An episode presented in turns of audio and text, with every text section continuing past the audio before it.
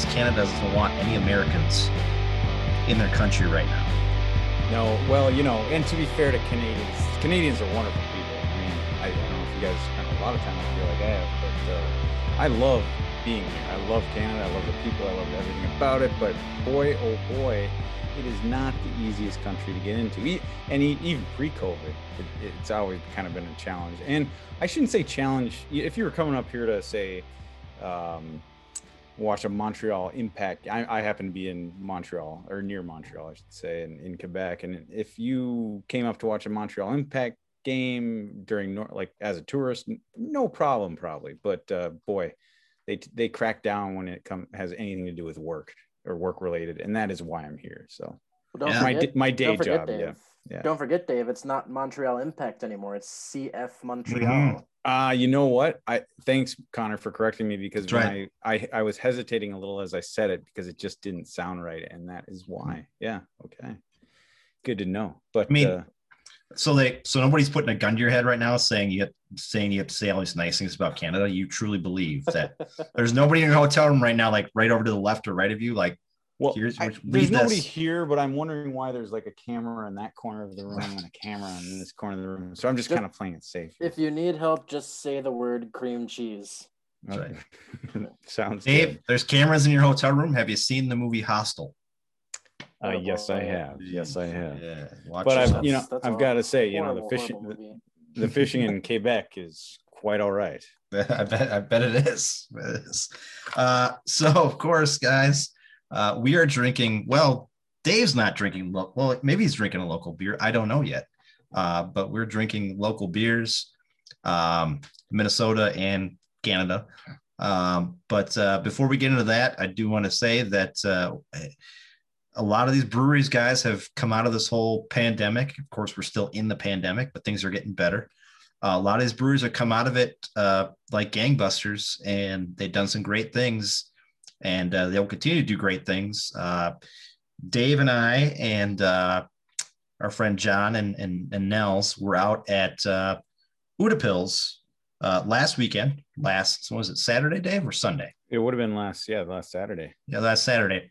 And we were out on their back beer garden. Now, listeners of the show will probably remember that, you know, like two years ago, we were at Utepils for a for a podcast, and they were just talking about opening up their making their back beer garden. Well, I want to say that's a pretty sweet space back there, and uh, lots of room for drinking, lots of uh, fire pits. They also have like things set up around the the the uh, river back there, or if you call a stream or whatever it is, a creek. I think it's is it Minnehaha Creek?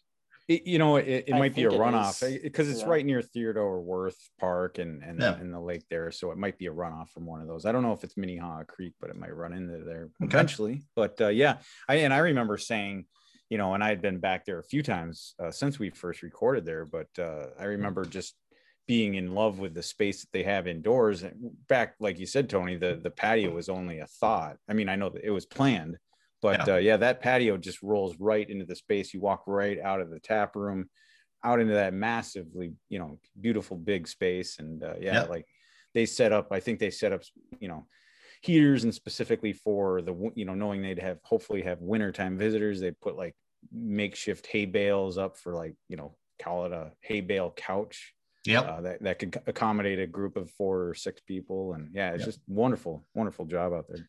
Yeah, I didn't even know they had a beer garden out there. They, Oh. um, they, Well- I've been there a handful of times, and it's a great brewery, but I've never been Mhm. on the outside. Well, yeah, like I Um, like we were saying, I mean, it must have been early 2019 when it would have opened, or mid Yeah, the maybe. summer of 2019. So it hasn't Yeah. been open long. Yeah, it's uh and it's a it's a nice space. It's uh, right off their back and it's butts up to the river, so they got a lot of green space. They put, of course, in a big patio back there. Um, right now, it's kind of weird because they're still kind of set up for winter time, so a lot of tents, a lot of fire pits. But I'm thinking when it gets to late spring, early summer. They'll get rid of those tents, get maybe keep some of the fire pits for late night, but it'll be more open. So you'll have more of an open type of feel to it.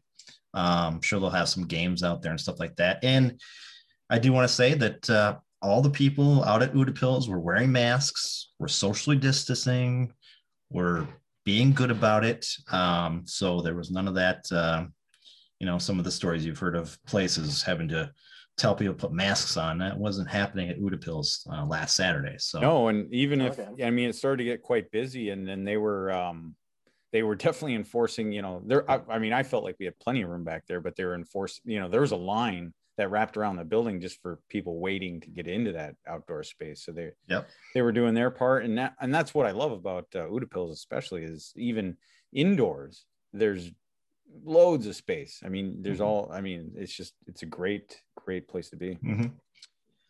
So, um, I guess you know I never start, so I'll start off. I'm drinking a beer from, and I don't know if we've had this on the podcast before. It's from uh, Lake of the Woods Brewing Company, Oh yeah, I know that one. And uh, it is their Northern Flight Blonde Ale. And the the nice thing about this, guys, is that it, they're proud support to support Minnesota Ducks Unlimited. Uh, so they have a whole thing about Ducks Unlimited on the back. They got a little thing about Ducks Unlimited. They got a little symbol back there. So they're supporting Ducks Unlimited, which is I mean, Lake of the Woods. You think of outdoorsy ducks, fishing, all that type of stuff. It's a blonde ale. It's got about I think it's five percent alcohol, so it's uh, it's you know perfect for drinking, uh, especially in this late spring, early you know late I won't say late spring, uh, late winter, early spring time um, weather outside. So it's uh it's pretty good, and it's it's probably the farthest northern brewery we've had on this podcast. I mean, it's Lake of the Woods is right on the damn border so of Canada. So I mean, can't get much farther north than that. Which which city are they from? They- so they're It's Lake of the Woods, so I'm trying to think what city they'd be in. I can't find it. Oh, Warroad. oh yeah, that's pretty. So far. it's it is on it's basically on the border of Canada. I Yeah. mean, Warroad's like right up there. So yeah. So this is a it's fantastic. I found this at the, at the uh, liquor store in Rogers. So obviously it's in kind of the metro area. Um, so if you find it, uh, pick it up. I know they had this. They had one other one too. That was oh, it was a blueberry beer they had. Uh, so yeah, so um, I almost thought about getting that one, but I was like, God, I, the Schell's Blue for me is like my Grain Belt Blue, I should say, is like my jam for blueberry beers. So you can't really top it. So, uh, Connor, what are you drinking today? So today was a very interesting day for me because I went up. I had a very long day with driving on the courier job. Uh, my job sent me up to both Grand Rapids and Bemidji, Minnesota, and in Grand. And I picked up beers from breweries in each of, in each of those cities.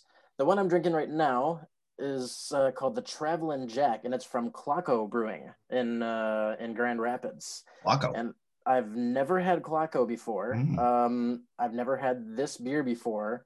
Uh, just tried it for the first time about five minutes ago, and it's delicious. It's a Mm. perfect West Coast IPA with the, just the right amount of hops.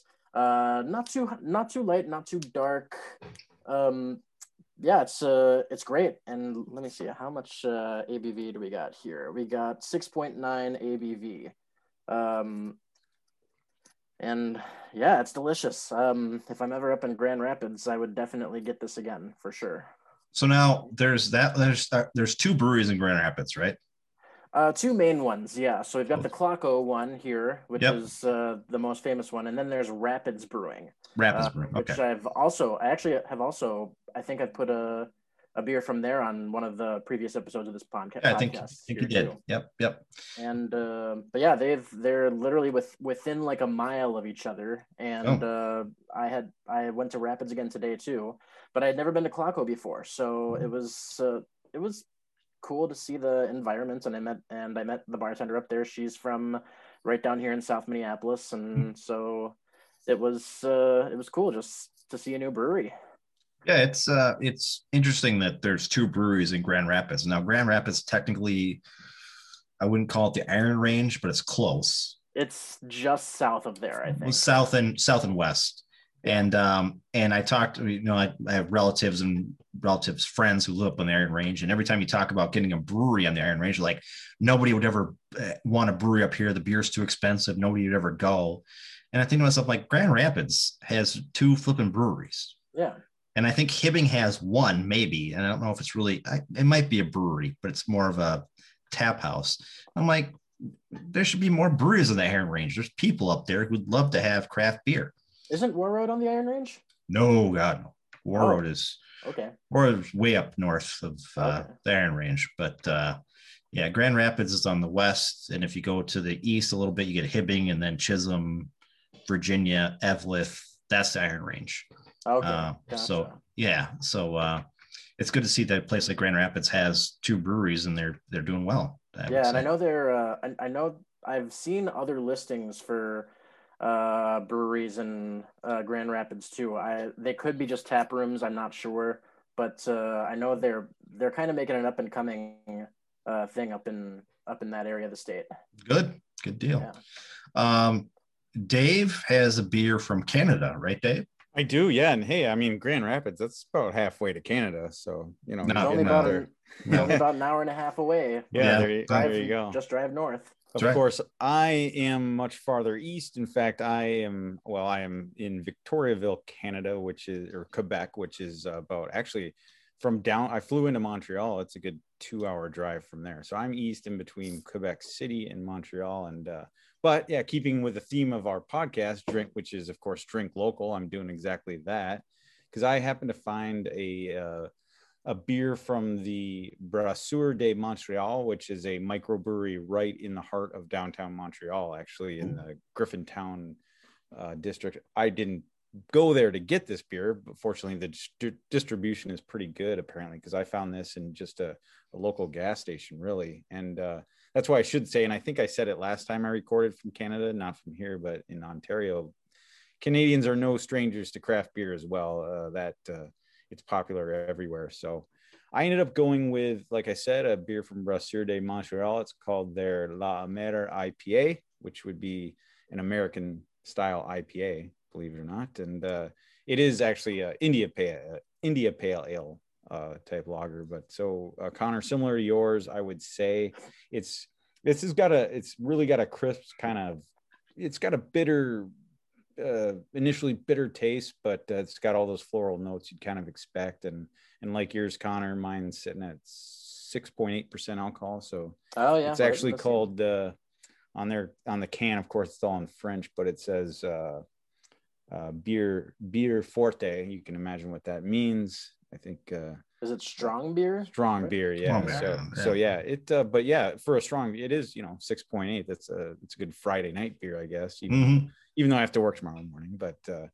it's uh no it's it's really refreshing and it's nice um just being able to walk into a store here you know a block or two away from my hotel and and uh find find these uh microbreweries which i did so who knows Nice. Nice. maybe in, in better times i'll be able to uh, sit out there in you know downtown montreal and enjoy a beer someday Mm.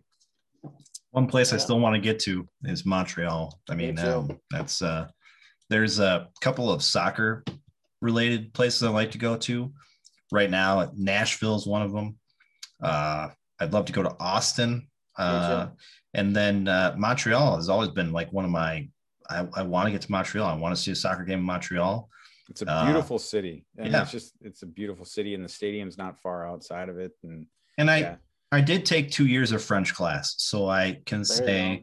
you know, Je m'appelle Tony, you know, where's the, the discoteca, the dance club? I can ask where that's at. So, you know, that, It's discotheque, isn't it? disc, well, discotheque, this, yeah, Yeah. it's, you know, that was a long It's- time ago, Connor. well Uh, tony I, I i could use you here because i like i said i'm i'm a couple hours outside of montreal here and uh yeah, you'd think it it's it's odd it looks and feels like canada or even maybe the united states it has that look but nobody speaks english everybody speaks Uh. french now you're mo- most people can speak english and but you'd be surprised how little people do speak english No, like in it's- fact one of the person one of the people that i was working with today you know he his english was far better than my french of course and and he but he had said he said to me yeah, I hadn't spoke English in seven years until Oh. I'm like, what? Oh wow. you know, and you're you're you're you're an hour and a half from the United States border. Um, you're two hours from the Ontario border. Um, so it's just they they love uh, their cult their French culture up here, and No it's- kidding. They're, They they're do. extremely proud of it. So Yep. You know, I looked at. Uh, I, I'm just looking at where Victoriaville is here, and it's just north of Vermont. uh, yes, right my uh, yeah, and I was born and raised in Vermont. So Yeah. uh, in, in Ah, fact, if I was, or if most of the channels are in French here, but if I, they do have English channels here as well. And all of like the ABC, CBS, NBC channels that you get, they're Burlington, Vermont channels actually. So Oh Okay. wow, yeah, yeah. Laura and I spent uh, part of our honeymoon in Vermont actually, so it was. Uh, it's it's very cool. You could have taken Dave with you. You could have been your tour guide. Oh yeah, that would beautiful, Been beautiful, fun for you. beautiful, Beautiful area. Very colonial. very colonial. Yeah. Yeah, that's that's Dave for you. Very colonial. Dave's very colonial. Yeah. Yeah, he's got a musket and everything. It's crazy. That would be the style of like all like the neighborhood that I lived in growing up. All the houses were colonials. They were all. Oh, yeah, kind I'm of sure. did, did your house have a did your house have a witch window? Yes. Yes. It did have a it had a and mo- witch window. and wow. most- And most did. Yeah. Now, if, if people don't know which windows are, so which windows are windows that are like like the kind of diagonal um, at at uh, above at, at the second story of people's houses in uh, uh, basically in the northeast uh, part of the United States. And it was said they're witch windows so that witches couldn't go through them. That was the deal, right? That's Yeah, why and they were correct. put- and, and Tony, you're exactly right. Correction. My house personally did not growing up, but my Mhm. my I was thinking my friend's house that. Mhm. Yeah, but yeah, it's not uncommon. But- witch yeah, I'm looking at photos. They're they're pretty. Uh, yeah, Pretty weird. There. yeah, witch windows. So being so close to Salem, Massachusetts, I suppose I can understand that for sure. Yeah, see, don't want witches coming in your house, so you make a diagonal window. Yeah. Smart thinking, boys. Smart thinking. Speaking of smart thinking, guys, uh, the Loons have made some additions to their team since we last talked. Quite a few. Um, quite a few. Uh, three that we're going to talk about now. Um, after we got off this podcast, the Loons went out and said, "Hey, uh, we heard the Loonsy podcast uh, team uh, talk about getting a striker or a forward, so we're going to go sign one." Uh, Juan Agudelo. Mhm. Uh, he is. Uh, who did he play for before us, guys? the New England Revolution. Okay. and and didn't he? I mean, it was he he was almost like Will Trapp. He was down with Inter Miami for 2020. That's Yeah, right. He yeah. was. So he was with Will Trapp just for that year, just for last year, I believe. Yep. Um, interesting name. It was a blast from a, the past for me because um, that name, as soon as you know, it wasn't a player that I followed very closely through his MLS career. I feel like, but as soon as I heard the name, I'm like, oh, I know that name. Well, that's because he. He, he, he came up with the U.S. men's national team. He played for Yeah. all the youth teams and actually made, uh, you know, I have to go back. He made 28, 28 caps with the U, the senior team, and and actually scored a goal scored a goal as uh, I think he scored his first goal for the senior team back in 2010 and Yeah. I think at that time he was the youngest to do so at that time. At the time, yeah, I remember actually watching that game. I remember Juan Agudelo coming on uh, to to the game. It was against South Africa, right after the World Cup had happened in South Africa, and uh, he came on and scored uh, the only goal of that game, uh, beating South Africa.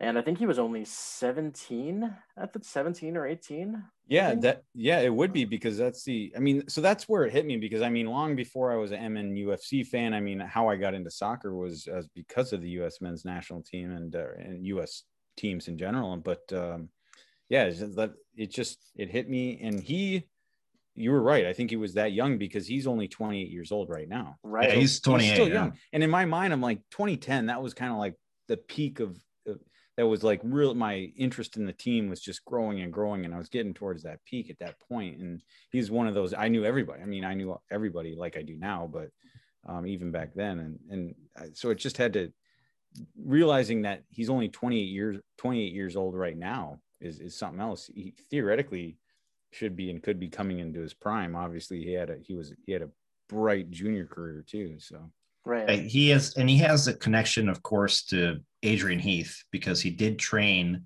uh, when Heath was down in Orlando. He did train with them for uh, multiple weeks. So Heath has seen him in training back years ago. So there's a there's a little bit of a connection there. Uh, but the biggest connection, of course, is we needed a damn forward, and right. uh, we're getting one. I will say this: um, is he the forward that everybody wanted? But probably not. No. But uh, and he's also I, I I don't know where else to go with him other than to say it's a good pickup for this team, but I'm, I'm, I'm hoping that he's still got some juice left, but well, can he can well, he be that guy for well, us? Well, that's that's it. He's only he's 28 years old, so we'll see. Um, but uh, yeah, I mean, now it was an important signing because now the official, you know, senior roster has now it's doubled its forwards on the roster. It now it's two, counting Agudelo.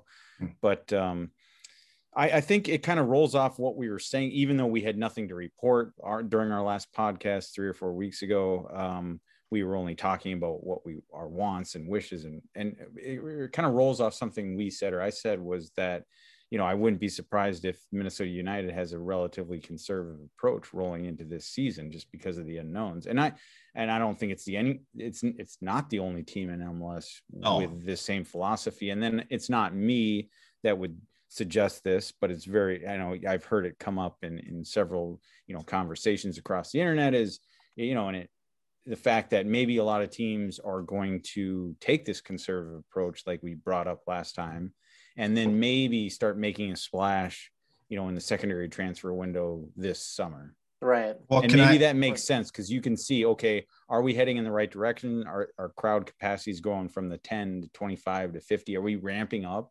as we get towards July. And if or that's the, the case, you can maybe be more optimistic. Or that there could be the unlikely event that Agudelo does go off and just yeah. goes on a rampage and be, ends up being the forward that we've been looking for. Well, that's what the hope is. But let's go back to the whole, like Dave, you're pointing out, and I mentioned this to you guys in a text a couple weeks ago. Uh, and I said that a lot of teams are not paying a lot of money this off season because of what happened last year. Minnesota United actually is in a worse spot, I think, than most teams because remember, our ownership paid for the stadium. Okay. Right. There was, there was, they thought they were going to have ticket sales for uh, at least 10 years that were sellouts, at least. They lost a whole year of ticket sales last year. Okay.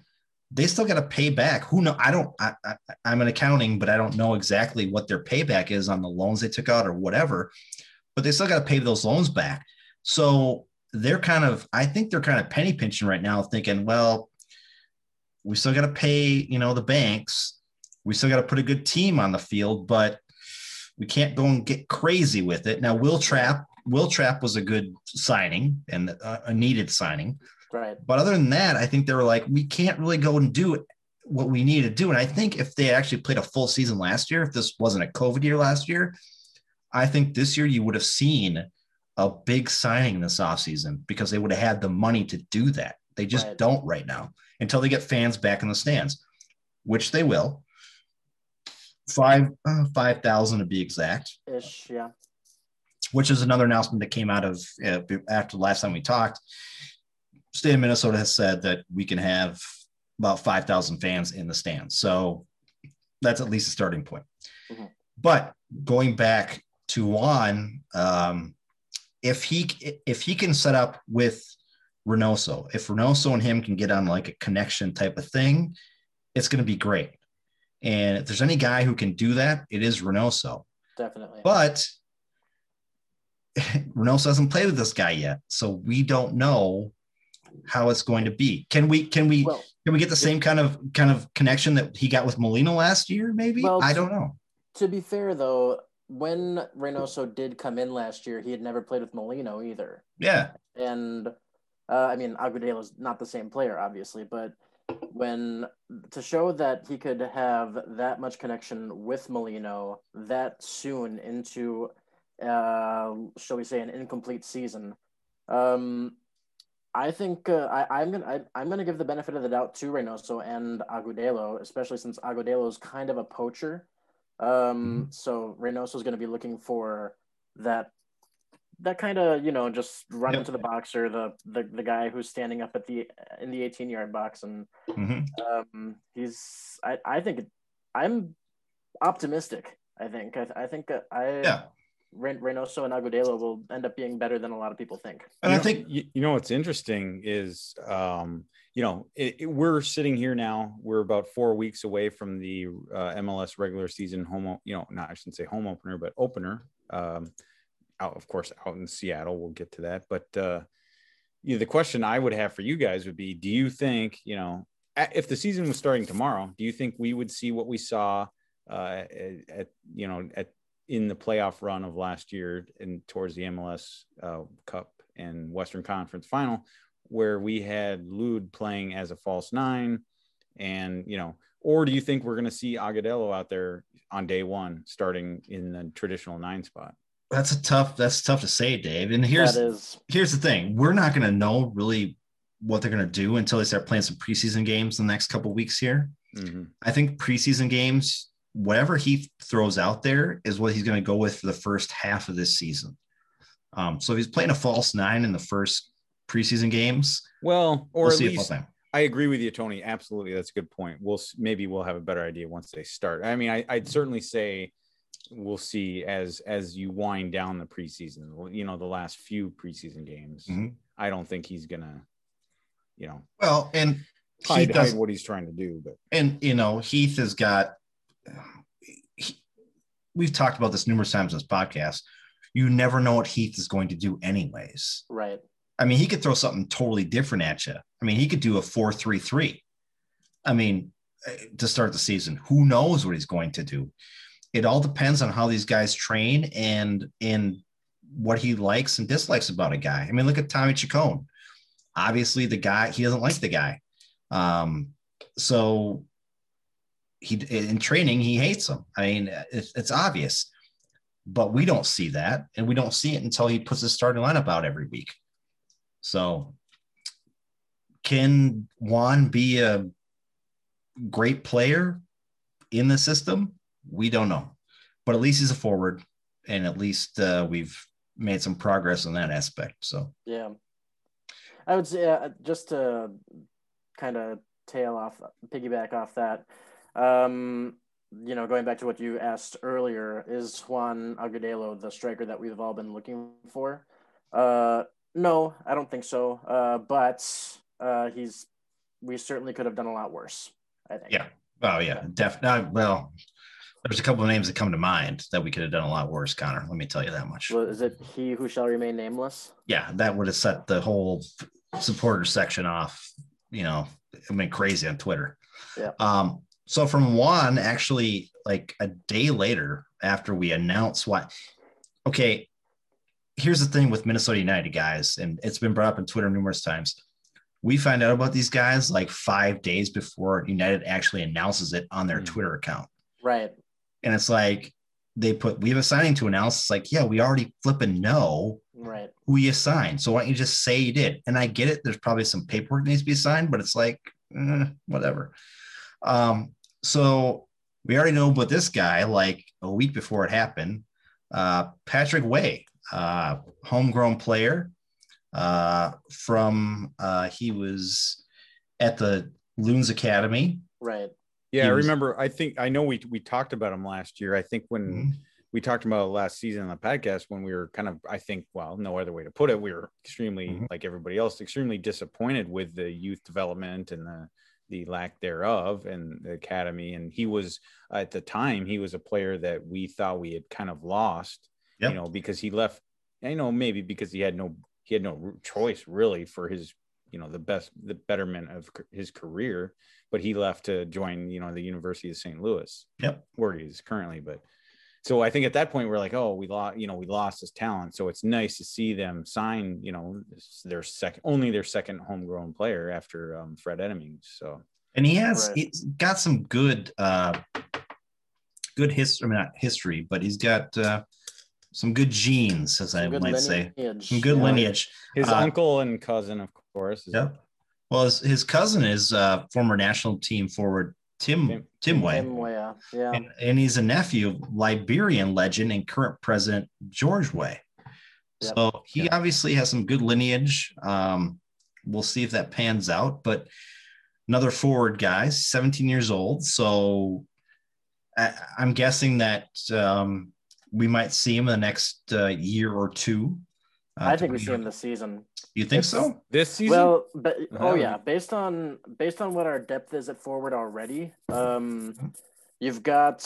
I mean, you've got Juan Agudelo, which I think, uh, if nothing changes between now and the opener, you'll see Agudelo starting in the first game.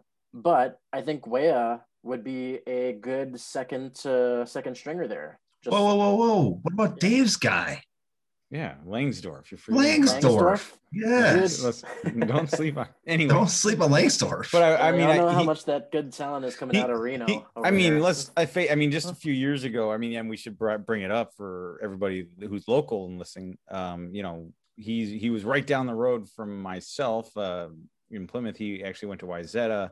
I mean, he he was just there a few years ago. You know, he went to St. and he got some good experience with St. Louis. In fact, after they announced after they announced that um, uh, Minnesota was going to sign um, Weah to a to a homegrown uh, contract, I I went back and looked looked up, tried to find what I could, and uh, man, the St. Louis co- St. Louis coach had nothing but just his nothing but just amazing words to say about um, Patrick Weah, and and it's so good to see. And actually, he scored a goal in St. Louis's first game of the season this year, and I think he scored two or three goals in the first three games. So.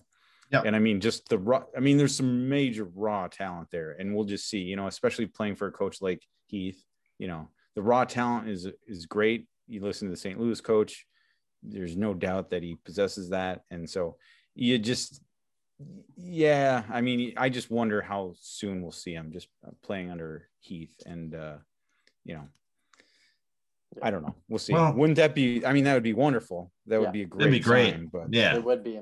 Yeah. it's, he's got. I, I'm. He's like I said. He's he's got the genes, man. He's got the genes to play. We'll see if he can do it in MLS. Yeah. Um, The the nephew of the only African World Player of the Year, hmm by the way, hmm to ever play the game. hmm I mean, those are some pretty good, uh, pretty good genes right there. Definitely. Um, I look at, I look at, uh, I go back to baseball all the time on this podcast. I look at some of the baseball players coming up now. You got uh, Vladimir Guerrero Jr. and you've got um, some other guys, Dante Bichette's son. I, those guys have great genes and they're making it for themselves in major leagues. And uh, if this guy can do it in soccer, man, we got it's an exciting thing for us, man. We're gonna have some good times. Um, so after that signing, we had a little bit of a lull, and then we decided to make a trade. I well, yeah, it's kind of a weird situation with Niko Hansen. So Niko. Hansen uh, from uh, from Houston, the Dynamo. We got him for 125k in GAM. Damn, yeah, and it was split But- up between this it, was 21, 21 and 2020. Yeah, but the weird thing is, guys, he was technically a free agent, but they oh. still Oh. had his rights. Yeah, so so what essentially I think Minnesota acquired, and I don't, I'm not an expert. Like we, we go on and on about how mm-hmm. complicated. I mean, unless you're pro agent, uh, it, it would be co- uh, confusing to most people. But essentially, they have the right of first refusal if you're reading techn- the technical Okay. details about the contract. But Okay. so they essen- I, I mean they essentially own his rights and so and i believe and i don't so that that being said i don't know that they've officially signed him but they he is listed on minnesota united's roster Oh, they signed him. they signed him. okay They signed him. Yeah. okay But so so i think tony you referenced you know he was technically a free agent but in order to get to sign him to a contract they you know Had to they make had it- to deal with houston because they Yeah. had essentially had his rights all right. So I wonder if it's like, you know, terms that we're more familiar with, you know, from say baseball or football, American football, I should say, uh, like a, a restricted free agent. Probably, yeah, It- it- probably. I think Yeah. those that's kind Similar. of the language. That's kind of the language, and I could be Mhm. way off, but I'm just thinking that might be kind of the language that we're more familiar with. It's not the same thing, obviously, but so he came out of the the big 2017 Super Draft, guys.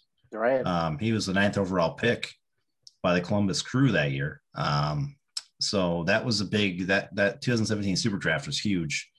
Um, so he uh, he was with Columbus and he ended up with uh, I think then he ended up with Houston and now he's with us. Right. He is a technically a midfielder. Um, so I'm thinking, I don't know, does he play on the right or the left, guys? I believe they they signed him as primarily a right winger. Okay, Uh, so Robin Lod plays on the left then. Well, I mean, there's plenty of people that might have a problem with that, but Well, his left, Um, left, uh, left wing would be Lod's natural position, anyhow. So right. Yeah, I mean I it's it's it's kind of one of those deals where you go, okay, so where's everybody playing? You know, is everybody playing on the right, the left? I've seen on Twitter, I've seen people say, well, this guy is better with his right foot, and this guy's better with his left foot. Is it, you know, it's it's like, oh man, it's complicated. But we got another f- technically kind of a forward guy. I mean, he's a midfielder, but he kind of plays, you know, left wing, right wing. So Fun fact about him: uh, he uh, only scored two goals last year, but one of them was against us hmm. in uh, in October of last year, just before the playoffs. always sign players that do good against you. That's Mm. that's that's what you should always do in sports. Um, no, you should never do that in sports because it never works out that way. Uh, but uh, yeah, so it'll be interesting. He's he's 26. Um, I, I, this this team uh, with these last three signings has kind of come together a little bit, uh, a little bit more than the last podcast we did. Mhm. Um, but there's still some questions. There's not questions defensively or in goal, but and the midfield I think is pretty solid. But the attack still, the attack is. It's kind of like we're missing something, and I hate to be pessimistic about it, but I'm just like not. I'm not feeling it yet. Uh, the loss of Molino really killed the vibe with that attack. Yeah, I mean, you guys know what I'm saying. I mean, you guys know what I'm saying. I mean, it Yeah, just kind of killed it. You know? I think you hit the nail right on the nose there, Tony. It was Molino's absence that uh, Yeah. just really put a hole in the team's uh, attack. And of course, Mhm. you've got uh, because of that, you pick up a guy like Niko Hansen, who's going to who's going to go into our attacking force. But uh, I don't think, um, especially with a restricted budget like we have, um, you can't really replace Molino in uh, in this kind of in this kind of situation. Uh, so you have to do the best you can, and obviously you can put Lod over uh, Lod over the uh, over on the left, but you've got yeah, it's it's just not going to be the same. You're right, and um, we I might think- have to wait, like you said before, Dave, uh, until the summer until we can actually fill that hole. you do, yeah, you do wonder. I mean, because unless you until you see the splash signing, which obviously with Agudelo and Niko Hansen, that's not what you describe that as. You certainly wouldn't. You, necessary signings, depth pieces. I mean, I, you say depth, they might very well be starting, but I I still think it's going to be interesting. I'm I'm uh, that's why I call it a conservative approach during our last last podcast because the goalkeeping and back line and defensive mid is very solid, and you're going to be in games all year long. That kind of a team, we know it. There, I yeah, I, I just it, it will be a little bit interesting to see if if Heath will adapt. Maybe I'm not going to say formation, but you know tactics, and it'll be interesting to see how a player like Will Trapp. um, plays back there with some real speed on the wing. You know, like now with Niko Hansen, but you already have Ethan Finlay. I mean, he's I, don't know who who would win a foot race between those two, but you've got real speed on the wings, and um, you know, uh, and of course you still have Reynoso to open up plays, and really, you know, you can make he, he can make anybody look good. It, it kind of felt like it, it during most of the time he played last year. So, you know, yes, I agree that the Molino is a big loss, but it, you know, how is it going to look this year going into this year with a couple new pieces, you know, including Will Trapp, maybe starting some things off, going down those wings, you know, spreading, distributing the ball, you know, very well, you know, maybe even with a little bit of an offensive mind there back there. So I don't know. I, I, I think there's reasons to be optimistic, but yes, I, if you're asking me, am I more optimistic or pessimistic compared to the lineup that they're going to put out most likely, you know, opening day compared to the lineup they put out, you know, uh, on the in the Western Conference Final? Mm, yeah, I'd, I'd, have to lean towards. Oh boy, you know, I'm a little you, less. You know, you mentioned Ethan Finlay there, Dave. I I can't believe I I can't believe I almost totally forgot about him. Forgotten uh, man. He he's uh he's got the speed to go down the right side, uh, mm-hmm. certainly, and he's uh, he has that first team experience with um, uh, with uh, with Lod on the other side, and then uh, obviously he's played with Reynoso a little bit, and nobody's played with Agudelo yet, but uh, mm-hmm. uh, Finlay does have that uh, does have that experience needed to make it a, a good attack. So that that could be the the secret there. Could be. Mm-hmm. Yeah. Um, so before we get out of players, guys, there's one player we need to talk about um, that we've talked about numerous times in this podcast, and we're going to talk about them again because things have changed once again, and that is Ike Opara. Mm-hmm. Um, Heath was very confident that Ike was going to be back this year, and now not so much. Uh, things have changed once again uh, with Heath's attitude on whether Ike is going to be on this team to start this year. Um, and again, I will say this for the 50th time on this podcast. I get it. He's got some injury stuff going on, some let some stuff that's happened to him. Understandable, but at what point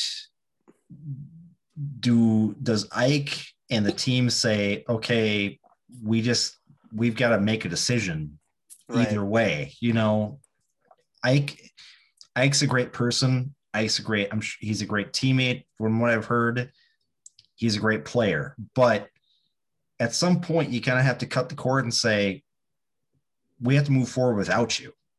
You know, there's you know? Uh, with uh, with Ike Opara too. I, I don't think they would be waiting this long with anybody other than Ike Opara. Mm-hmm. I think they would have already cut the cord. Mm-hmm. Uh, but obviously, Ike is a hell of a defender, uh, two-time defender of the year. Yep. Um, he basically single-handedly um, just boosted our defense from the worst uh, goals against margin to uh, to one of the best in 2019. Um, so he's he's not a weapon we necessarily want to use, but you're right, Tony. Um, or to lose. Did I say use? He's not a weapon you want you want to lose, but you're right, Tony. It's um, even with his talent, you gotta you gotta figure out just to what when do you want to make the call? You know, right. I I personally hope he stays because a weapon like Ike would be great. Uh, but um, I mean, Dibassy does the job, Boxall does the job. Uh, Aja does the job. Well, um, we could uh, we could play. No longer. Aja's longer here. That's right. Yes. Yeah, he he left, but yeah. My thing. know what you're saying. We know what you're saying. I mean, yeah. even yeah. I mean, I I think I think it goes back to what we kind of started with is the this how solid the back line is, even without Opara for all but two games of the season. I mean, they did a tremendous job and you know losing Tyler Miller and and and and having you know DSC step up it's just it was almost like you know boy you know that's just what you say you know players got to step up I mean it's a cliche that you'll hear in every locker room but players got to step up and they certainly did and mm-hmm. and they and and of course like you mentioned Connor to bring in a player like Dibassy and who can play that center back and you know wing if left wing if or sorry left left back if you needed to so it's again, I'll say this again. I love I Ike Opara is great, and I wish him all the best. Right. And I get it. We're never gonna know exactly what's going on with them. and I don't. And as much as I want to know, that's that's on him and the team. Okay, but we have to we have to move forward at some point. Um, and uh, we can't sit here and wait because he's got underlying or injuries or whatever he's got. I mean, well, it is what and, it is. And the team is not waiting. I mean, they retooled during the draft. You know, they've they've brought in pieces, defenders. They have, I think, 10 defenders on the roster. Yep. Um, so they are, I mean, they, they, they, they're doing what they have to do. And I guess real quick, we should bring up, uh, we all knew this was going to happen just so I'm just bringing it up. We don't need to talk about it, but if I think since we last recorded, they officially like their Twitter, their Twitter, uh, their Twitter is a little behind, but they officially re-signed uh, uh, Ozzy Alonso since That's we right. last recorded. Did, yes. we, we all kind of knew Which it was great. going to happen, but we Yeah. it Yeah. wasn't official. Yeah. So that that is good, even if he's Yeah. not playing 90 minutes every game. So Right. And they released Sam Cleveland. which I guess after they brought in because he was a wing, he he did not see much time last year, of course, but great guy, great player, and but he, came was a in with your winger. guy Langsdorff, Dave. That's right. He came in from uh, Reno. Was it Reno? yeah. And uh, Very fast guy, deporting to other podcasts. Very fast. but he was a winger, correct? as well? Midfielder. Midfielder. Mid, oh, midfielder. Okay. So, Yeah. Right. So we won't really know about the whole roster until we get into preseason, which is happening in a couple weeks here. Actually, I think they've got a preseason match coming up at the end of this month. Uh, March 27th, they play March against 27th. the, the Charleston Battery. Well, that should one. that should be brutal. Um, but uh, so we'll we'll know more then. But uh, right now, I mean, the roster is what it is, and it's Heath has made it what he wants it to be, and we'll see what happens. Speaking of scheduling, guys, the scheduling came out for the home openers for all the teams. Uh, we are not opening at home, of course, because we never flip an open at home. Yeah. Um, we are opening in Seattle against the Sounders on April 16th. Oh boy. 8:30 8:30 our time.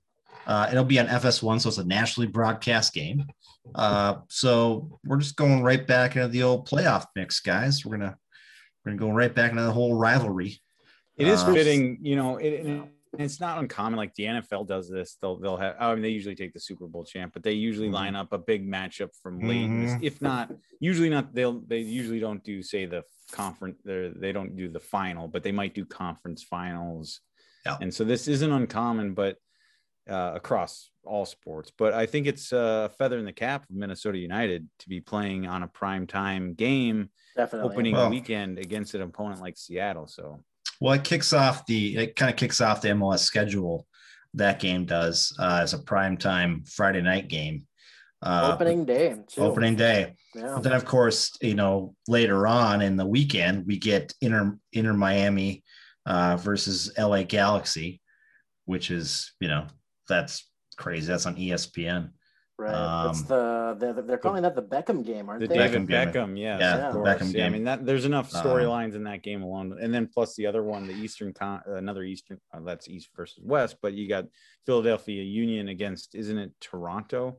The two- Yeah. I think the two heavyweights. I could, I hope I'm Yeah. not wrong about Toronto, but it's definitely a couple heavyweights in the East. Mm-hmm. So you look at, Right. you get, you know, if that's what I'm saying, you got the heavyweights in the West, Minnesota and Seattle, and the heavyweights in the East. Um, I believe it's Philly and, and Toronto. It could be Philly, Columbus, but it's it's a couple heavyweights out east. And But, and you also have to get in your new expansion team, which is Austin. So Austin uh, will take on LAFC Throwing them right Uh, in the deep end. I'm right in the deep end on uh, the 17th. The next, the following day after the Loons, a night, uh, like a 4:30 game, which is going to be on Fox. Uh, so you gotta, you gotta have your expansion team on that first weekend against somebody big, because otherwise nobody's going to watch it. So Right. Yeah. Well, and also you've got other rivalry games like uh, it's actually Toronto and Montreal, Dave. That uh, Ooh, that wow, I first was way off. I was way Um, So it's a Canadian uh, Canadian matchup. All right. Uh, Orlando, Atlanta. Um, that's a big one. who's Phil? Who's um? Who's Philly playing that weekend? Philly you've got it is up in playing front? Columbus. Okay. um, okay. Yeah, they're the. I think they were number one and number three in the East last year. Okay. All right. Well, sorry um, for butchering that, but I knew there was a big Eastern Conference matchup involving uh, involving Philly. Yeah. and, and you got a lot of great matchups on that first weekend. I mean, Isn't you- it? is- Yeah. Isn't it great that we're sitting here talking about matchups that are occurring in less than a month now? Right. Um, And when it, you know, when we were in the doldrums of, of January and February, here we are, just you know, weeks away now. yeah. Very excited. It's, it's less than it is less than a month now, isn't it? It's uh, Yeah. opening day is April sixteenth. Today is March nineteenth. Um, I don't know what I'm gonna do for the game, guys. I, I if it's a it, it's a Friday night and it's uh I'll be I'll be home. I'll be able to watch the game. Uh, what are you guys doing? Have Well- you planned out that far yet? it's it is it is FS1. So and we're going to talk about this later on, but it is a nationally broadcast game, so I'll be able to watch it on my TV. Mm, Um, so that's nice. I can watch it at home. It's an 8:30 game though, Yeah, which kind of kills the whole vibe. Because normally I'd say, hey, let's go out and like watch it, like Brits Pub. Let's go to Brits right. and watch it. But it's 8:30 on a Friday. Don't know if I want to go down to Minneapolis at 8:30 on a Friday. Those darn West Coast games really kill Don't you wanna do sometimes. uh, plus the COVID things going on and you know, Right. that whole shit. Um, so who knows what'll happen in the next couple weeks? Uh, you know, there might be some opportunities to watch it somewhere. Um, if not Brits, uh, somebody's house, somebody's yard, who knows? Uh, but uh, again, 8:30 starts on a Friday kind of kills it for me. You know, I'm still gonna watch, yeah. but it's kind of late. Your Yeah. age is showing, Tony. Your age is showing. It's it's a Friday night. It's Dave, we Tuesday. turned 42 this year. I go to bed at nine o'clock every night, dude. I thought it was 32. Oh, So I wish it was. no, 30. that's me. oh, right. Mm. Yeah. Damn. Hmm. But guys, uh, after that, the opener that we have against Seattle, we get our home opener the following weekend on the 24th against Real Salt Lake. There's a team I wouldn't have expected to open the season against. They're, Yeah. I mean, they're a Western Conference team, but uh, um, I would have thought something Col- a little bit more Col- rivalry, like Colorado, Colorado. yeah, or Colorado. Sporting KC. Sporting KC. Um, yeah, I, yeah, I don't know. I mean, I home opener. I mean, at least it's one of those three that you threw up there, guys. But I don't know. That sounds about right to me. And You know, it's one of those games though that it, you know I love it because it, you kind of not you know re, you know we know Real Salt Lake is in that whole Western Conference is is quite solid, but it is one of those games where you I think it puts a little more added pressure, especially because it's your home opener in front of. We're assuming there'll be fans in the stands uh, it puts a little more pressure on you because you'd kind of circle if you were looking at the schedule, you might circle that one as a win. Yeah, And uh, I don't know. I, I think it makes it that much more interesting.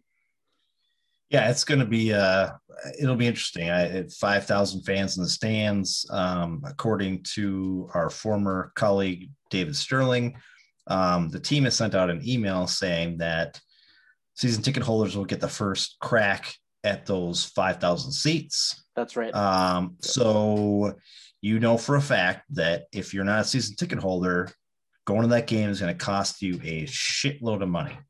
Um because people season ticket holders will be selling that for hundreds of dollars. right. Um, depending on how much it is, I might go. You know, Yeah, and you say hundreds. I mean, I, I I would have to speculate here, but I mean, like if you're talking about a, a ticket that sells for, and this is pure speculation, but let's say you're talking about a forty dollar ticket, I would expect to pay. I would expect to pay in the neighborhood of ninety to one hundred and twenty yeah, well, That for sounds that about forty right. dollar Alright. ticket. Yeah. all right. Now, if Yeah. now if it turns out that it's significantly more for that said ticket, Mhm. you know, I'd, I'd really question it. But I mean, you know, at the end of the day, there are other things to consider. Like, I mean, it's great that we're talking about the possibility of going to a live sporting event, but there there are people that aren't going to feel comfortable with that. But Right. I think regardless, the the number of people that are would be chomping at the bit to get back to Allianz Field are going to outnumber the people that would say, "Hmm, "No, I'm not ready yet." Yeah, Well, I agree. We're not even. Um, we haven't discussed it. They haven't really said what they're doing. I, I highly doubt there'll be even a wonder wall uh, because that is No. a GA section that's close to people. So I'm got a feeling that they will not have anybody in the wonder wall. Well, whatsoever. just I, I think I hope they get creative with that because there would be ways around that, like whether you mark off uh, assigned seats in said section.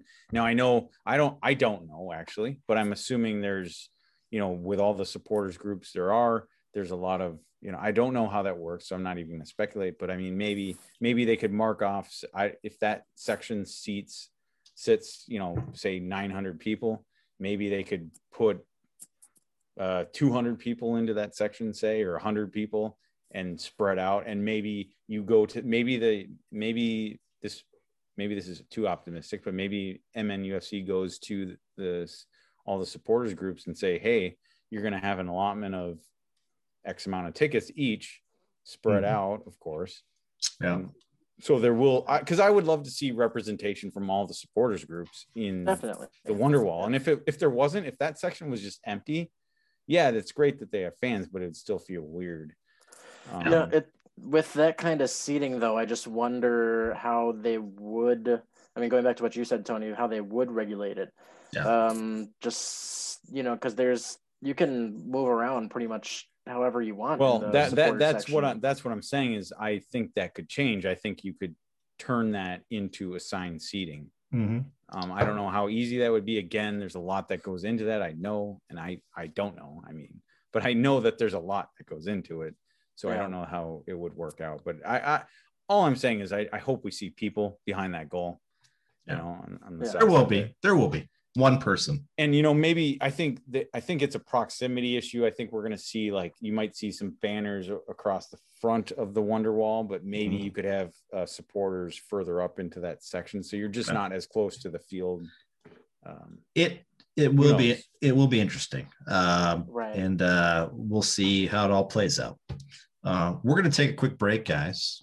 Uh, but when we come back, we have to talk about uh, TV stuff because TV rights with the Loons, they haven't even announced it yet. Um, and I have some uh, things to say about that.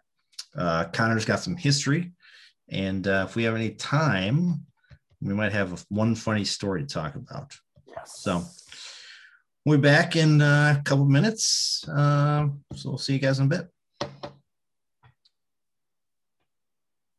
And we're back, guys. Lunacy Podcast. Quick break. It's I, a much nobody, needed break though. Nobody laugh about that. Nobody laugh about break. that. Wow. Nobody knows what happened during that break either. No, nobody Crazy. knows. Nobody, yeah. uh, nobody. I don't think even we know. Nobody actually knows what happened. We don't need to talk about. We didn't talk about. We should move no. on. We should no. move on and talk we'll, about. We'll talk like you said.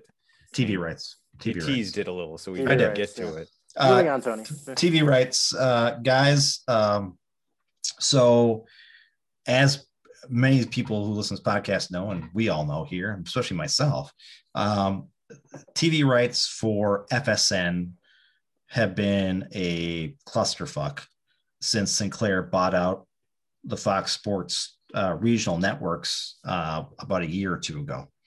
Uh, last year, they lost the, a lot of streaming services lost those rights, uh, of which I had a couple of streaming services. I kept jumping, and now I've got nothing to go off of. I have, I have nothing and and just i don't want to interrupt i will will want to throw that i do want to throw this in there is like so i have xfinity and i haven't seen an interruption yet but i mean and what the streaming services don't do is what xfinity does keep they keep raising my bill i swear it feels yeah. like every month but like so I, if you itemize i'm paying i have a cable tv package and i have an internet package and a bunch of fees and taxes below that and it adds up to i'm not i i'm i'd be too embarrassed to say what i pay in total but one of those fees is a regional sports fee. Yeah it's a carry. so and right. i'm not talking about 199 i'm talking about a significant charge and it's so i i'm paying for it like it's I, a carrier fee. Yeah. It's so what sinclair did was sinclair bought the regional networks for a shit ton of money. They overpaid many people online many very smart people online who know TV say Sinclair overpaid for the Fox regional broadcasts. And in order to make that money back, Sinclair had to go to these streaming services and say, okay, well, the carrier price now has to be this. And streaming services like YouTube TV and Hulu Live and all those places said, well, we have a set price we give to our customers. We don't want to raise that price. So can you help us? And Sinclair said, fuck you. We're just going to take away the, the, the regional broadcasts, which is what happened. Now you're right, Dave. Cable customers never say fuck you. They say, okay, we'll just charge our customers more because our customers don't give a shit. Pretty much. I mean, they do give a shit, but they don't give a shit. Right. So the Xfinities, the charters, the war, all those places, their prices went up, went up, went up, went up. Sinclair then lost all the streaming stuff. They said, "Well, screw it." You know, the only streaming they have right now is AT and T TV. I was just going to bring that up. That's it. And AT and T TV is actually more expensive than most places. I I would Because- imagine I would imagine because if you're if like and I've seen conversations online about the very fact and about how my how you're watching the game. So if I was streaming, like, so my question to everybody would be, okay, easy, AT and T switch now, like, Yeah, and that's What- that's that's the thing that people have to make a decision on now. Is but you you're do- t- are you talking about a significant price jump, say between YouTube TV and well, it's AT&T? it's twenty bucks. Right. It's not. I mean, it's Oh, significant. so, so there you go. You're paying that fee that I'm paying. With Yeah, if you were are. to make that choice. Yeah. so so now there's really no streaming services that carry f- uh, the Fox uh, regional networks. Right. And what Sinclair has done, and Sinclair put this out there last year, is they're going to create their own streaming network for their regional sports stuff, which is smart because they're going to make a shitload of money on people like myself who are streaming can't get it. And then Sinclair said, well, wait a second. We're going to get Bally's, and Bally's is a you know Vegas company. They're sports betting. We're going to get Bally's to take part in our streaming service, and we're going to call it Bally's Sports Fox Sport or Bally's Sports Network. And what we're going to do is that streaming network is now going to include betting, sports betting, where it's legal, and we're going to include that in our streaming service. So Sinclair actually is very, very shrewd in how they did this. And I'm thinking, the more I think about it, the more I think they had a plan all along. They bought out these sports networks, they got rid of all the streaming shit, and they said, okay, now we're going to with Bally's, we're going to go back to streaming on our own, and we're going to charge, you know, five, ten bucks a month for streaming. But the way we're going to get you is the betting thing. We're going to get you to There you bet on games. Yeah. We're going to get you to spend money betting on games because we're going to have that in the app. Now, the problem with the Loons and other MLS teams this year is that streaming service is not going to happen this year. The earliest it's going to happen is 2022, which is next year. So, Really? yes. I just So, March 31st. Well, th- okay, they're switching the Bally's, Mark. They're switching their names, Connor. Oh, gotcha. But- okay. the whole the whole gambling thing they got they got to think things to work out because they got to work out all the rights with the states and all that bullshit with gambling and all that stuff you know so the earliest we're going to get a streaming service from sinclair the bally's thing is 2022 But so but the loons have not announced yet what they're doing this year now chris wright said a couple months ago they were working on something different potentially I truly believe that they are not working on anything. And they're just going to say, well, we've got Bally Sports. That's it. Sorry, Loons fans, got to do what you got to do. So correct me if I'm wrong. So Tone, like you don't you don't have to tell me what internet providers you have, but Mhm. if you have an internet provider, Mhm. okay, couldn't you just download the Fox Sports app, sign in with your internet provider, and watch the live sporting No, event? Doesn't work that No. way Only I- if you have a subscription to to their cable service. Yeah. Oh, okay. Okay. 'Cause I, I've- I've, I've- heard conflicting reports. I've heard somebody tell me that it, oh, I have, s- s- let's say, Spectrum cable. Which I have, yeah. Uh, I can sign into Spectrum and I can watch, say, a live sporting event. I think in the, in the last couple of months it would be Wild, let's say. or Yeah. Go for hockey. I can I can't watch FSN programming, but I can Yeah. watch the live sporting event. That's not true. Not true because you got to sign in with your cable package. Right.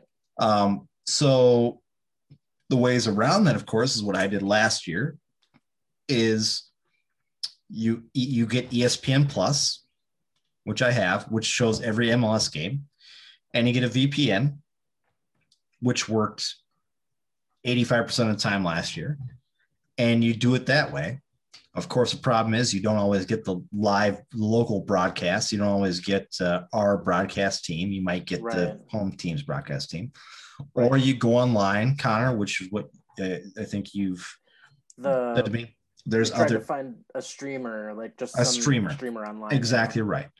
So those are the ways around it. But you know that that's not always the way it's going to work because they shut those things down. There's problems with the internet. There's other things going on. So the loons and MLS as a whole has to come up with some like way to get fans to watch these games this year. And if they just go back to Bally Sports, that's going to be a huge deal. I mean, the Twins are already dealing with that right now. The Twins put out a press a press release two days ago, guys, that said all their games, 162 of their games are on live TV. But guess what? They're sticking with Bally Sports, and there's Right. nothing they can do about it. So there's Twins fans who are pissed off. They're like, "Well, what am I going to do? You know, what can I do?" Yeah, that's incredibly that's incredibly frustrating. I, Yeah. I just in, incredibly annoying.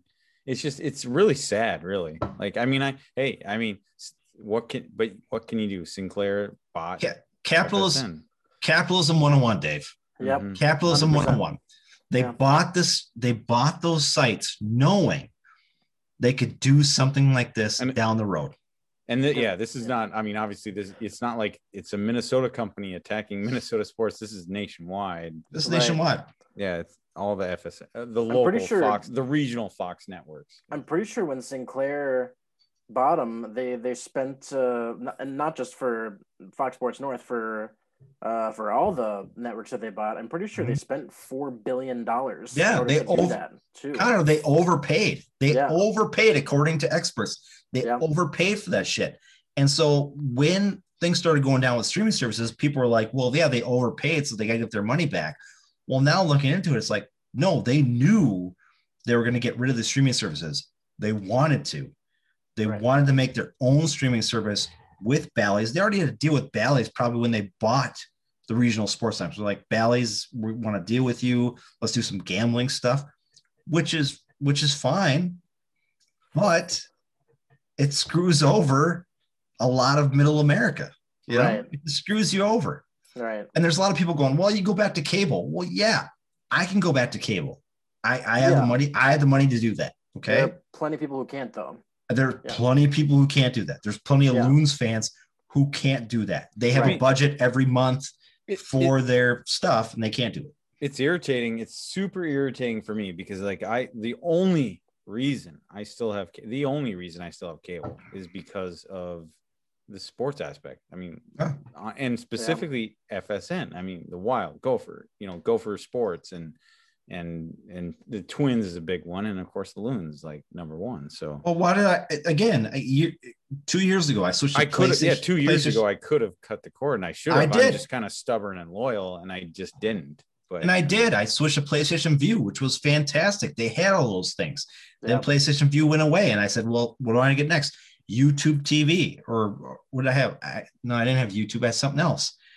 And then they got rid of that, and I went to YouTube TV. I switched like three times, guys, in the past two years. Yeah. because they keep jumping that stuff.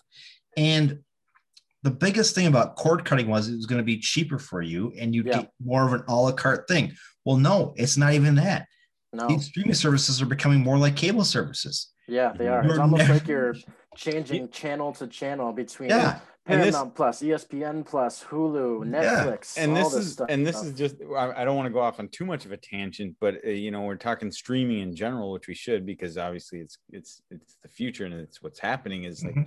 there's so many streaming services out there and there's so much good content it's Mhm. like well i want this and apple tv and paramount plus and Mhm. this and that you know paramount plus they had you know they used to be cbs sports network or the cbs sports all access Yeah. um, now they have the Champions League and Europa League rights, and so it's like, man, there's so many different things you want, and it's Yeah. spread out across so many different Yeah. streaming Well- channels. So if you want everything you want, guess what? You're buying six or seven different streaming things, and now and you're then right back- cable ends up being not so Well, bad. and that's all on top. Exactly well, right. That's Yeah. true. That would be true if, but here's the sad thing: is like if you're a cable uh, subscriber, you still want to have this streaming service and that streaming service because they have exclusive rights to everything else. So Right. you just end up, if you're a cable subscriber, you just end up tacking those streaming services on top of the enormous cable bill you already have.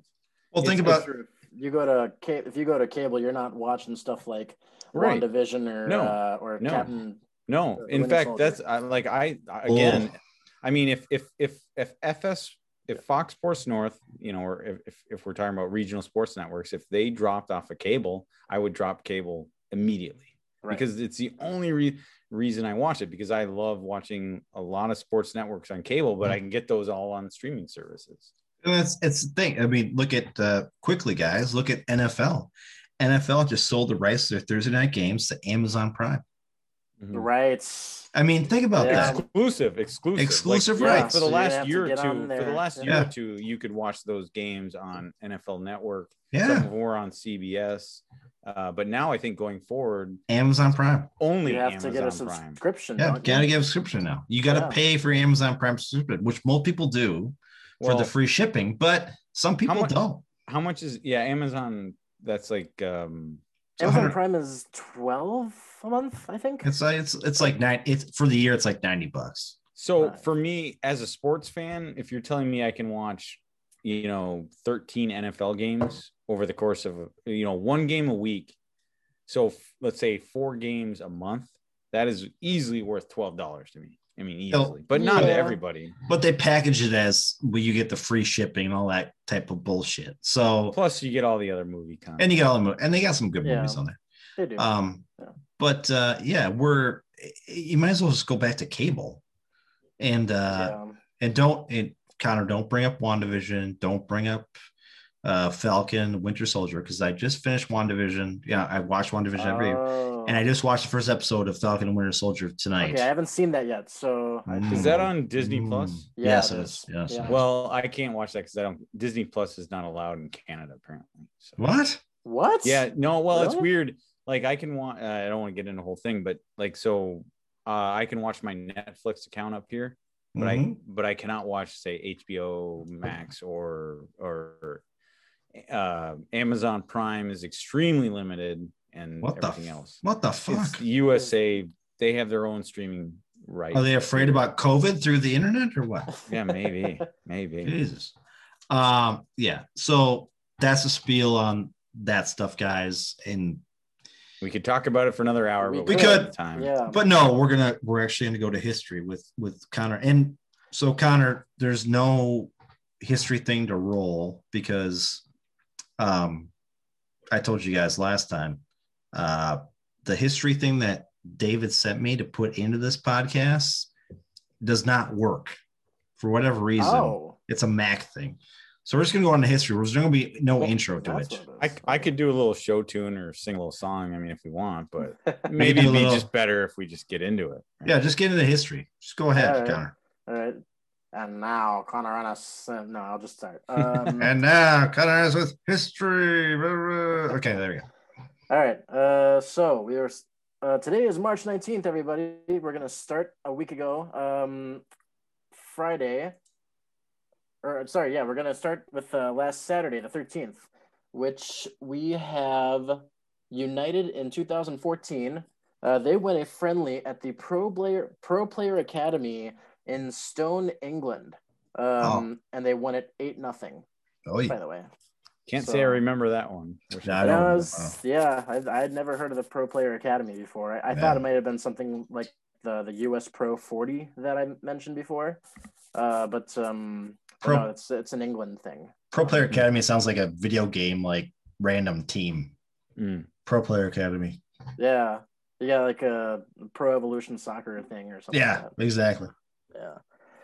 Um, moving on to the 14th, 1986.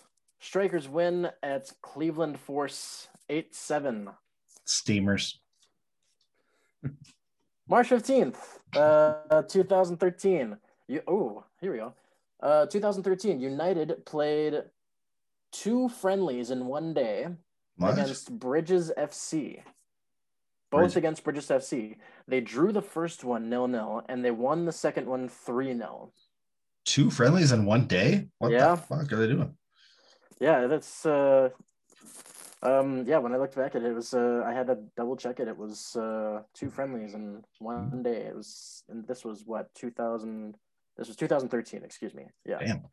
Uh but yeah. Um two friendlies. Moving on to the 16th, uh, which was quite a busy day in uh, Minnesota soccer history. You've got uh, a stat from 85, 86, two, you've got 2010. Uh, I'm going to go with the one from 2016 when United had a friendly at Cruz Azul in Mexico. Oh, nice. I And they feel drew- like I remember that one. Mhm. Yeah, they drew it. They drew it one-one. If that makes if that makes any sense. I don't, I don't, I can't say I remember recall the game, but I recall that fixture. I remember that game. I feel like I remember seeing Cruz Azul on United's s- schedule back then Mm. too. That that was my first year being a a season ticket holder that year. Nice. Yeah. Uh, all right. Now- No, wait a minute. I don't. Yeah. Uh, Cruz Azul. That. Oh, yeah. No, that would have been after. I was just trying to think that if there was any ties to, um, but that would have been the year before the jump to MLS. Right. Yeah. Okay. Yeah. Uh, moving on to the 17th, when in 2014 United lost a friendly at Derby County, two 0 Derby. Yeah. They Derby County. I remember watching them play way back in the day when I lived in the UK. They were actually a Premier League team back then. I was gonna Sure. say. I think I'm pretty sure I've been through Derby County. How far away is that from, say, Central London?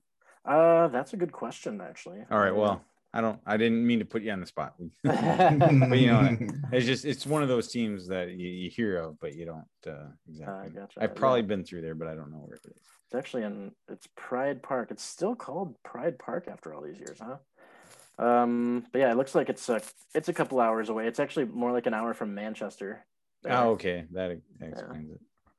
Um, moving on to the 18th, which was yesterday, another pretty uh, busy day in history. I'm going to go with the 2017 one when United got their first ever MLS point in a 2 2 draw at the Colorado Rapids. You guys Score. remember that one? I think I do. Yeah. Yeah. The uh, Ramirez, I think, got the Mhm. got got a go ahead goal to put him up 2 1. Right. And then Rapids uh, Rapids equaled it out. Oh yeah. Uh, the only stat from today, the 19th, 1985, the Strikers lost against the Cleveland Force 7 4. Steamers. Tony. Steamers. the St. Louis Steamers. and The St. Louis Steamers are in, in here too. Yeah. There you go. Yeah. That's uh again. That's Cleveland. Cleveland missed out on that whole situation. They could have made so much money off of that. Yeah, Like, they could have. Or they could have been very much in violation of some FCC rules. I don't know. Well, who and, and that nobody really. I don't think they knew. No. There was They no. Yeah. There was there was none of that. Uh, what do you call it? The uh, Wiki, what's that name of that website you look at? That's uh, you can put a crazy word to the website. I'll tell you what it means. What is Urban? Dictionary? Urban Dictionary. There was no Urban Dictionary back then. Yeah. You know, so nobody would know Yeah. I suppose. what that meant. um, but uh, yeah, that's a lot of great history there. I, Yeah. uh, it's, uh, it's a pretty short one this time, but yeah. yeah. it's the only- Yeah, yeah. Um, so I think we have time for one funny story, guys. All right. One funny story. Sweet. Man, it's a story that I think we brought up in this podcast before, but it keeps happening, which is weird. But I, it's just people. So same story, different instance then. Yeah, it's just like stupid idiots, you know. Yeah. Uh, this Oh, guy, We've done that a lot of times. yeah, this guy, uh, he- this guy faces 20 years in prison uh, for uh, peeing on the plane. Peeing on a plane. Well, that's Now- legal. I'm pretty sure. Well, But uh, I've what done that was- How was before. he peeing on the plane? Well, and this is the problem. And what kind of world do we live in, guys? It's a COVID world. So what do you have to do on a plane? You have to wear your mask, right? Right. Wear your mask. Uh, he's facing 20 years in jail for allegedly refusing to wear his mask on board a flight before then urinating in the cabin. Oh, oh, in the cat. I oh, I thought Like- you meant not it- even not in even in the the bathroom. just in- lavatory. No, you can you can pee in the bathroom on the plane. Yeah, I you mean, can't I've done that many times. you can't pee like outside of the bathroom though. And this guy did that. So uh, this 24 year old guy from uh, Cannon City, uh, he was arrested uh, when his flight landed. According to a female flight attendant, he, he'd been asked eight to 10 times to put a face mask on, but refused, and then began to push and swat his her hand away as she tried to gently tap his shoulder to get his attention. So he was sitting down and having a good time, and she was like, "Bah, bah, bah," and then she, you know, don't do it. I'll say, let me, I don't want to interrupt, but I will say at Mhm. least he wasn't flying Air Canada. I I flew Air Canada up from Newark, New Jersey to get to uh, Montreal. And uh, just as we were reaching cruising altitude, they, the, the flight attendant came on, um, on the, you know, loud overhead speaker and said, basically, you know, you know, you need to wear your mask, not because gonna throw you some people weren't, but they were just going over the rules and general things Yeah. they they actually said if you don't wear your mask they would remove you from the plane Yeah. i mean at 28000 feet that's that's a hell of a feat They kick dude. you out. They just I i don't you know out. how they Yeah. do it i don't know Kick you i mean because the cabin is pressurized i don't know how they do it but they said if you weren't wearing your mask they would That's remove you from the plane now maybe they Yeah. meant after it landed i don't Nah, know but probably. Yeah. Yeah, yeah. Or they might just give you a parachute and say, get the fuck out. they might Right. I don't Um, so he uh, subsequently struck her arm two or three times in an attempt to aggressively dismiss her. Uh, later in the flight, two attendants uh, they responded to a call button and said a passenger reported to a flight attendant that passenger Greer, the guy's name, was urinating in his seat area. And uh, a flight attendant observed him doing this and told him to sit down. So he got up to take a piss. So this guy was wasted, pretty much. I mean, It he was sounds like on it. something. Uh, then uh, the flight attendant observed Passenger Greer seated in his seat with his uh, wee wee out of his pants. Hmm. And she told him to put his wee wee back in his pants. He responded, I have to pee, which he had already done. so he was fucked. This guy was fucked. I, I'm I gotta sure. say, I, I gotta say, Yeah. like I because since co since co you know about a year ago now, I haven't been Mm-hmm. Traveling nearly as much as I would normally travel, but I have Mhm. traveled a number of times, and I gotta admit, every time I get on the plane, I just in the back of my mind, I'm like, are we gonna have that guy? Are we gonna have that guy? Oh, Or, Yeah. you know, making Yeah. a scene. I, I was just, I keep wondering because you hear about it in the news and You you're do. like, See oh the god, videos of Yeah. people getting dragged Like, off of planes. that's all I can think about Yeah. when I get I, on the. I again, I haven't been on a whole lot of flights, but the the handful that I've been on in the last year, it's just like I that definitely goes through my mind every time I get on a flight. I'm like, Mm. am Yeah. I going to be on Well- one of these flights? So then, of course, the the stewardesses, seeing that the guy had peed all over the place, decided to reseat some passengers because there's not a lot of passengers on planes right now, anyways. And so they reseat him and then they called the captain. And it, it's alleged that Greer's actions delayed the flight attendant's preparations for landing, endangering the safety of the passengers. So he endangered the passengers. Oh. Uh, the agent said Greer told him he had several beers and a couple of shots before boarding the flight, fell asleep on the plane, and awoke to being yelled at. Who told uh, to the flight attendants who said he was peeing. He said he had no recollection of hitting the flight attendant and didn't know that he was peeing. And so he is uh, he was released on ten thousand dollar bond. I'm he just, could uh, I go to tell you, jail. Yeah. ig- ignorance is not an excuse, Tony. No. Well, and here's the deal, Dave. I mean, you've been on numerous flights before, right? I mean, you're a world traveler, right? And I've been on flights myself. right. If you had that many beers and shots before, you, do they even allow you on the plane if you're that Um, drunk? They, They, don't. Do. They do. They don't have to though. I. They don't I have, have to. Yeah. I don't need. Yeah. To, I'm not going to go into details, but I've seen num. I, I have seen numerous on numerous occasions people being taken off a flight before it took off, of course, Mhm. but Right. be Yeah. because they were too drunk. I've seen Right. it. I've witnessed that. Yeah, me too. Actually. So what I I've, think uh, is, So they have that right. Absolutely. so I think is this guy got had was overserved before the flight. Somehow got on the plane without them kind of noticing that he was overserved and below, his- and then probably blacked out or passed out as the flight was leaving. So they thought he was sleeping. And he was so drunk that he decided to get up, blacked out, and pee all over the place. Yeah.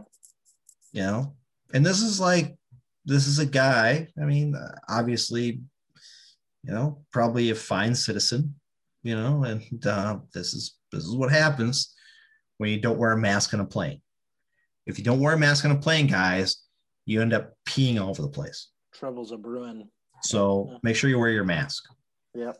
Doesn't just doesn't just stop COVID. It stops you from peeing actually on the seat in front. of Also, I, I I would will highly s- recommend not getting drunk before getting on the flight. oh. Yeah, oh, that's as that's I, I yeah. as as Yeah. you know I've never been drunk on a plane. experienced experienced traveler i mean i i don't think I, I don't think i've ever been drunk on a plane either No, i've I- certainly had drinks before and during a flight but i Oh, can't say i've been drunk. Oh drunk yeah. but Sure. Yeah it's not a good idea number first of all you're not going to feel good because you it not only does you're just going to be more dehydrated after Yeah. the flight because it, the the higher altitude just mess with you but i will say this like this this trip that i made up here a few days ago was i actually sat next to somebody for the first time in over a year but because I had previously been flying. I guess I don't have to mention, but I had previously been flying my preferred airline, who still requires a middle seat. Uh, there is no middle seat uh, passenger unless it's a family. Delta. But but Yeah. this yeah yes yes. But this particular flight, they don't have that rule. And actually, to be fair, most airlines don't. It's, I think it's only Delta Mhm. which I mean, I'm, I think that's going to end soon as well. But yeah. this particular airline didn't have that rule. So it was the first time I actually had to sit next to a person. So it was kind of weird. It was a weird feeling, but we had our masks on. It was fine. There Did he did he pee on the seat in front of you? Did not pee on the seat. So that was a bonus. Yeah. Well, that's always a bonus when they don't pee on the seat. Yeah. But again, I think this is the second time I brought up people peeing on a plane. It's like, what the f- is up with you people? Right. Go to the bathroom beforehand or don't drink too much. Well, I mean, Tony, Yeah. I, I mean, like, I, I famously flew from LA to, I wouldn't say famously, but I once flew from LA to Melbourne without even getting out of my seat. And that's like, that's a Oh, 16 hour, that's a 16 hour God. flight. But I mean, sometimes you need to pee on a plane. I'm telling you. Yeah. Well, you do, but Yeah. Jiminy, go to the bathroom then. Well, right, right. For flip's sakes. Yeah. No kidding. Yikes. But I mean, what if, but here's the thing like, I've only done it a couple times myself, but like, if there's somebody, if you're in a window seat, which I prefer, and there's somebody in the aisle, you don't always want to disturb them. So sometimes if you think you can just, and it's, and the lights, it's dark. I mean, Yeah. then maybe it's okay, but I'm always just like, Uh, I gotta go. I'm sorry. I just I just gotta go. It's like it's I don't give a shit. allow in Qantas Air or Qantas Air or whatever it is. yeah. that's why you always pack a, a s- I shouldn't give all my secrets away, but you always Except- pack a spare Mm. pair of pants and underwear in Oh. your carry-on, And a just in bottle. case you need to. You want to start a new podcast, Dave? Dave's Secrets of Traveling Around the World. When you go on a plane, pack an extra pair of pants because you might pee yourself because you don't want to get somebody up on the aisle seat. Good God, no. Well, they're sound asleep, you know. It's hard to sleep on a plane. It's hard to sleep on a plane for most people. And It if you see somebody just sound asleep in that aisle seat, Yeah. you just you don't want to disturb them. Yeah. no, of course not. You don't want to, you know, you'd rather pee yourself. That's fine. Yeah, Yeah. of course. Yeah, get kicked out the plane and pay $20,000. It's fine. Or fall 28,000 feet. Yeah, exactly right. Yeah. Uh, do you guys have anything else you guys want to talk about? Uh, any No, I think f- for an off-season podcast, I think we covered all we could possibly cover. So- Yeah. Um, I I think I I did hear um, I, I when I when I talked to uh, and I'm not gonna I don't want to give away who I talked to here, but uh, when I talked to somebody within uh, MNUFC over the next over the last week or so, they did say that the full schedule should be coming out before the end of this month. So Good. Mm, um, good. So we should know it by the time we we have our next podcast. good deal? Yeah. Interesting. It'll be interesting to see what that looks like. If it's going to be regional or if it's going to be look more look like a you know a 2019 schedule. So yeah, it'll be I think it'll be a 2019. I think they're trying to make it a full schedule this year. Yeah. And uh, uh, Governor Walz did kind of leak some information in his last press conference about uh, a big tournament coming to To St. Paul, Minnesota. That's right. Minnesota in uh, September. October, and I think we figured out it, what, what was it? The Could- um, well, would well, it would we- CONCACAF even be an op- the Champions League? Would that be an option? that would be. I think that would because we're in that. Well So- No, no. we're not in the Champions No, League this year, no, are we? No, no. We're, No. we're in the Leagues Cup, but uh, leagues. It's well- a league. It's a leagues cup. It, leagues Oh, cup. okay. I think is the deal. I think he was talking about. Well, I just wondered. Well- yeah, yeah. well, we also thought it might be the Gold Cup, possibly, and Which- World Cup qualifying. World Cup qualifying might be it. Uh, Gold Cup. I think is too early. World Cup Um, qualifying that would be exciting. So that was. Uh, I think Walz was not supposed to say what he said, but he said it anyway. So we have something to look forward to in September, October of uh, this coming up year, and hopefully by then things are better. We all have our vaccines. Yeah. Um, I'm getting vaccinated next week. All right. Wait. how are you getting vaccinated already? Um, they're doing vaccinations down at Canterbury in uh, in Shakopee. What? Yeah, there was apparently the big sign up thing uh, today. What the? Yeah. I'm I'm Geez, I leave the country for a few days and miss all everything. I'm going vaccine hunting myself. I was just yeah. I mean, like my I think I screwed up my vaccine connector because I should have said I'm obviously I wouldn't be in Canada if I wasn't involved in some kind of essential Yeah. work, which I am, and not getting into details, but you know, food and dairy infrastructure supporting. But I guess I I Agriculture. Yeah, I can't remember if I checked it or not. Didn't but I tell you that last I'll get weekend? it. I'll get it as soon as possible. Yeah, but Jesus, you could get it like you could have gotten it before you left, dude. No, no, no. But I think I would have been if I, I may. Who knows? Maybe I will be able for the next round or whatever. It So do- we'll okay, we'll so here's the deal. Doesn't matter. Get your flipping shot when you can get it. right. Numerous ways to get your shot. Walz said today that they're going to probably open up the next phase shortly. So anybody 50 plus will now be included. Mhm. Other ways to get your shot. If you want to spend some time, and this is not, and this is not um, jumping the line, everybody. This is NPR put a thing out today. This is not jumping the line. Uh, Thrifty White drugstores in outstate Minnesota Yeah. they have scheduled times whenever they get shots, right? Their last scheduled shot is always like five or six o'clock at night. You show up there an hour or two before that last scheduled shot. You go in there and sit down, hang out. There's potential that they had a couple people who didn't show up for their shots that day. They don't want to lose those shots. If they don't put those shots in arms, then they are they go bad. So you get a shot. Actually, yeah, and I should. That's a good point. I was gonna, if for those people that are interested, if there there is another option too that I heard of from a coworker. If if you, I think you have to call it's either CVS pharmacy or Yes. Walmart, but you can actually call their pharmacy and sign up to be. I I, I don't know if you the my coworker worded as wasted, but The last- obviously Last minute thing, yeah. basically Last yeah, minute, yeah. well, there's the last Yeah. That's essentially what it is CVS. Mhm. if you CVS. CVS or Walmart, and if you call them up and you can, if you're, if you can be last minute, you know, they might call you at 2 p.m. and say, Hey, if you can get up here at 5:30, we got one for you. So Mhm. there's way, there are ways if you really want to get it now. Yeah, it- there's you can get it now. Sorry, Connor, I shouldn't have asked you how you're getting a shot. I, I should. I got. Oh no, that's fine. I've been told that numerous times not to ask. Glad Dave, you're getting just- a shot. Dave, just a piece of advice for you. I'm told that the U.S. is sending Canada a bunch of AstraZeneca shots. So I heard that today. Yeah. So hopefully the Canadians will be even more happy with us because they are, Well, Oh, I don't with know. AstraZeneca. I Yeah. know. but they're a little irritated with us right now, I think. But Yeah. so- Could the AstraZeneca thing I, again? Could if if David was still on this podcast, he would probably agree with me. The AstraZeneca thing is kind of. I get why people are freaking out and they're shutting it down, but it's a little bit overblown because they've given 17 million shots of AstraZeneca in Europe, and only like 20 people have died from it.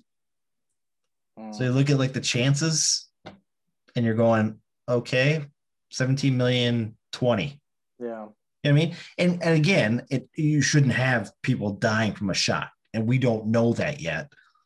But there's still a very good chance you're not going to die from an AstraZeneca shot. Right. Yeah. You know, um, or do you want Moderna arm? Uh, Moderna has the uh, arm thing now, where if you get a shot with Moderna, you get a big giant arm, That's supposedly. right.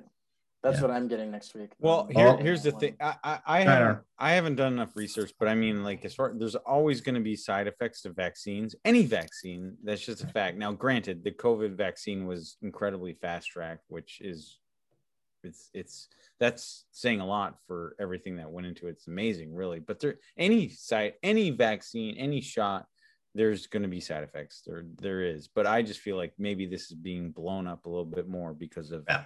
COVID. But Well, and uh, to go back to what I was saying, get your shot when it's your time, or if you want to do the things like the vaccine hunter thing, go do it because it's good. You know, get the if the vaccine's gonna be wasted, go get it.